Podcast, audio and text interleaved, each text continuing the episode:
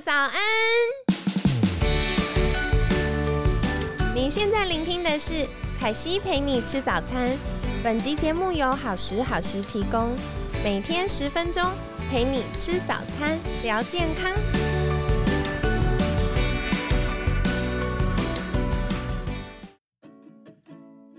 嗨，欢迎来到凯西陪你吃早餐，我是你的健康管理师凯西。今天呢，一样非常开心，邀请到凯西的好朋友，营养师的餐桌创办人 Aaron。Aaron 早安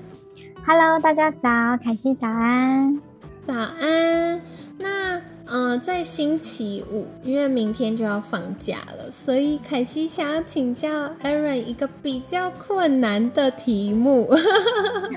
是。就是啊，我觉得，嗯，大人的过敏相对来说比较容易解决，因为可能大人照顾自己的能力比较好，然后我们的身体经过这么多年的磨练之后，也变得比较坚强一点。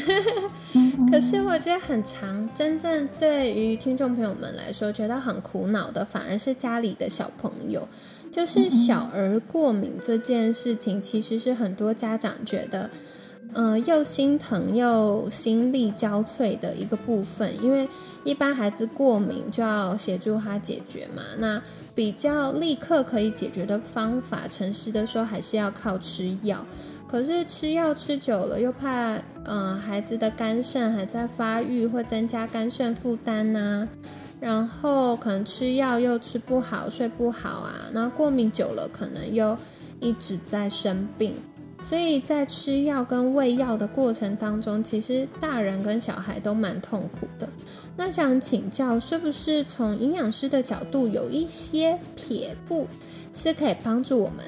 拒绝养出过敏儿呢？嗯，我觉得这个问题真的好长，就好多那种担心的爸爸爸妈妈会问营养师啊。其实一般来讲，我们来看过敏儿，大概它会有三个阶段。最常会发现说你的小朋友是不是过敏儿，大概会是在四个月的宝宝身上，他可能有一些异位性皮肤炎这样子的症状出现。那再大一点点，两岁左右，也许有些人可以开始发现小朋友很容易没有原因，不是过敏的流鼻涕，这就有过敏性鼻炎。再更严重一点点，三岁，有些人恶化的话，可能就会有气喘这方面比较严重的状况。这个大概就是我们讲到的过敏三部曲了，还有续集的嘞，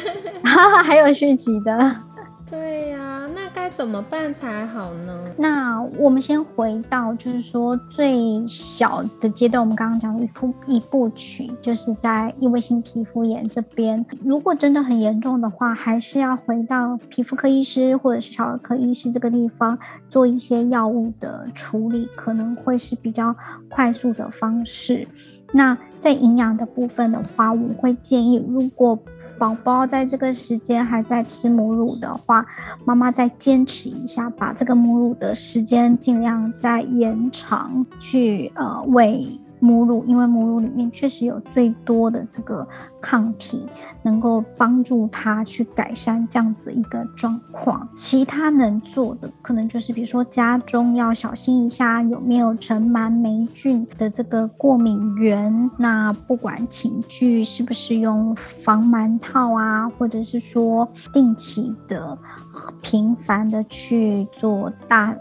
规模的清洁。我觉得这个是蛮重要的。嗯，了解。我觉得这个真的是很好的提醒，因为常常可能大人很认真的在饮食上，或者是呃会让孩子吃药啊等等，做了很多努力。可是家庭环境就是孩子最常接触到的。那如果没有彻底清洁的话，呃，他的过敏源就在那里嘛。那我们也知道，其实有些角落啊，或沙发底下等等，那个灰尘比较难清理。那久而久之，它只要一飘散，孩子又会过敏。那另外，凯西觉得比较常被遗忘的就是地毯跟窗帘啦。因为如果孩子有过敏的话，通常家长都会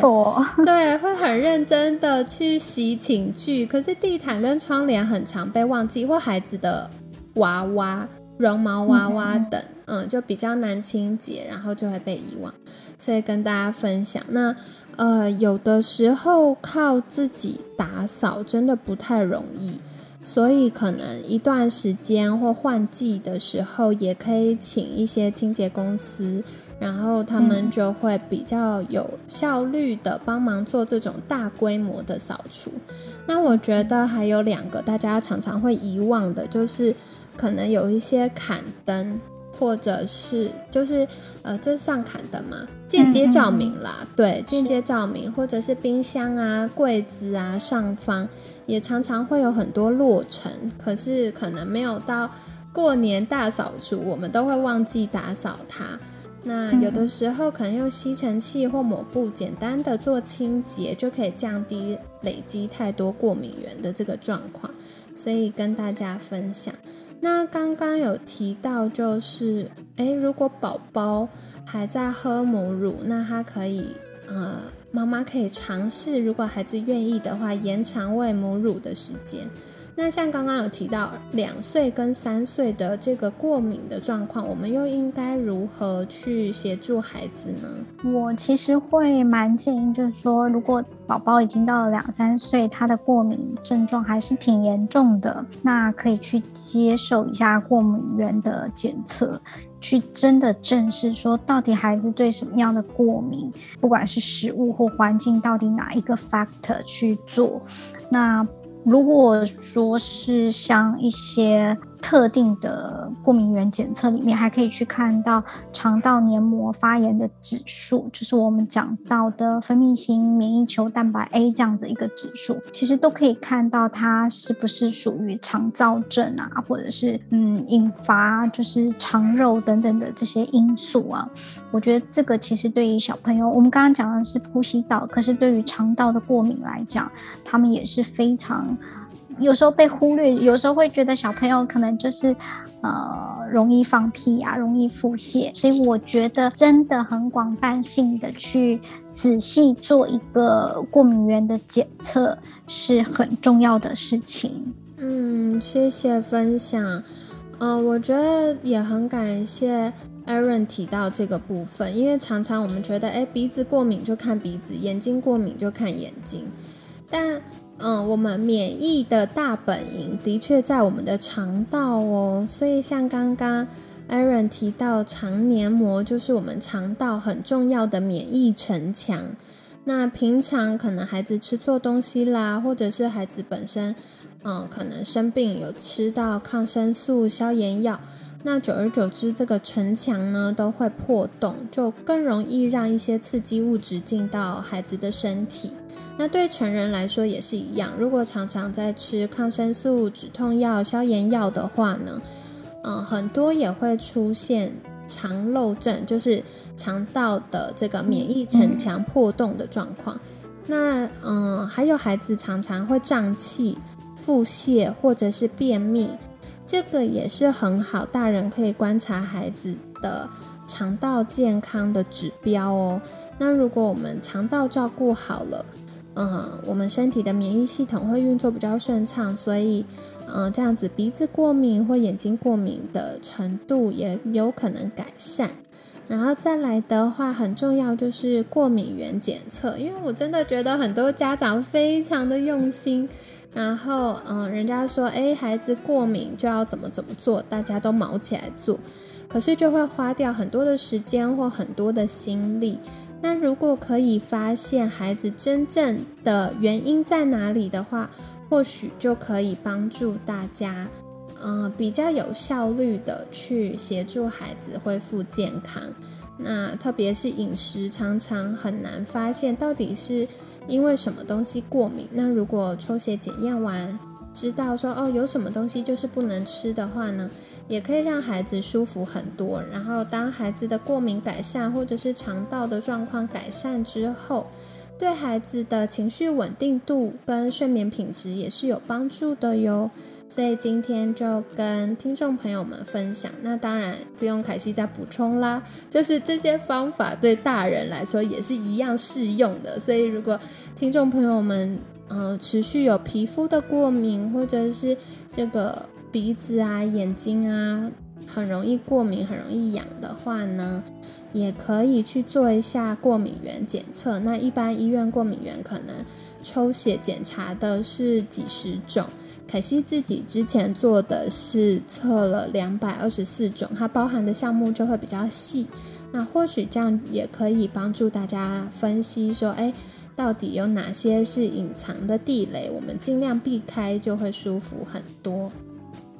那今天呢，也很感谢 Aaron 的介绍哦。Aaron 跟我们介绍到，就是小朋友的过敏，主要有三个很重要的阶段可以做观察。如果是四个月大的宝宝有异位性皮肤炎，那这时候妈妈如果喂母乳，就尽量可以延长喂母乳的时间。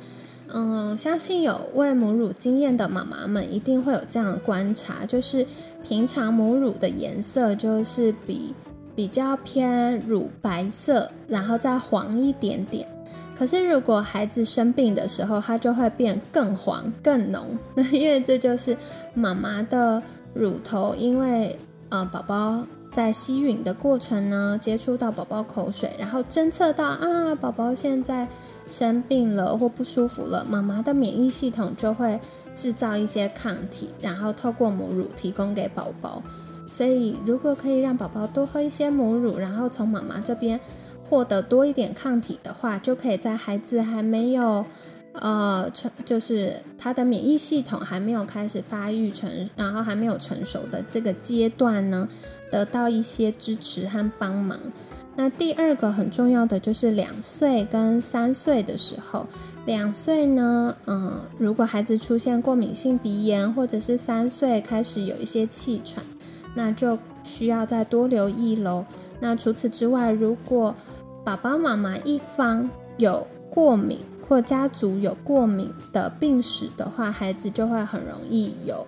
过敏的几率，那如果双方都有的话，这个几率更会大幅提升，所以大家可以再多留意。那回过头来说，急性的状况，不管是气喘或者是急性的过敏，还是会需要小儿科医师的帮忙。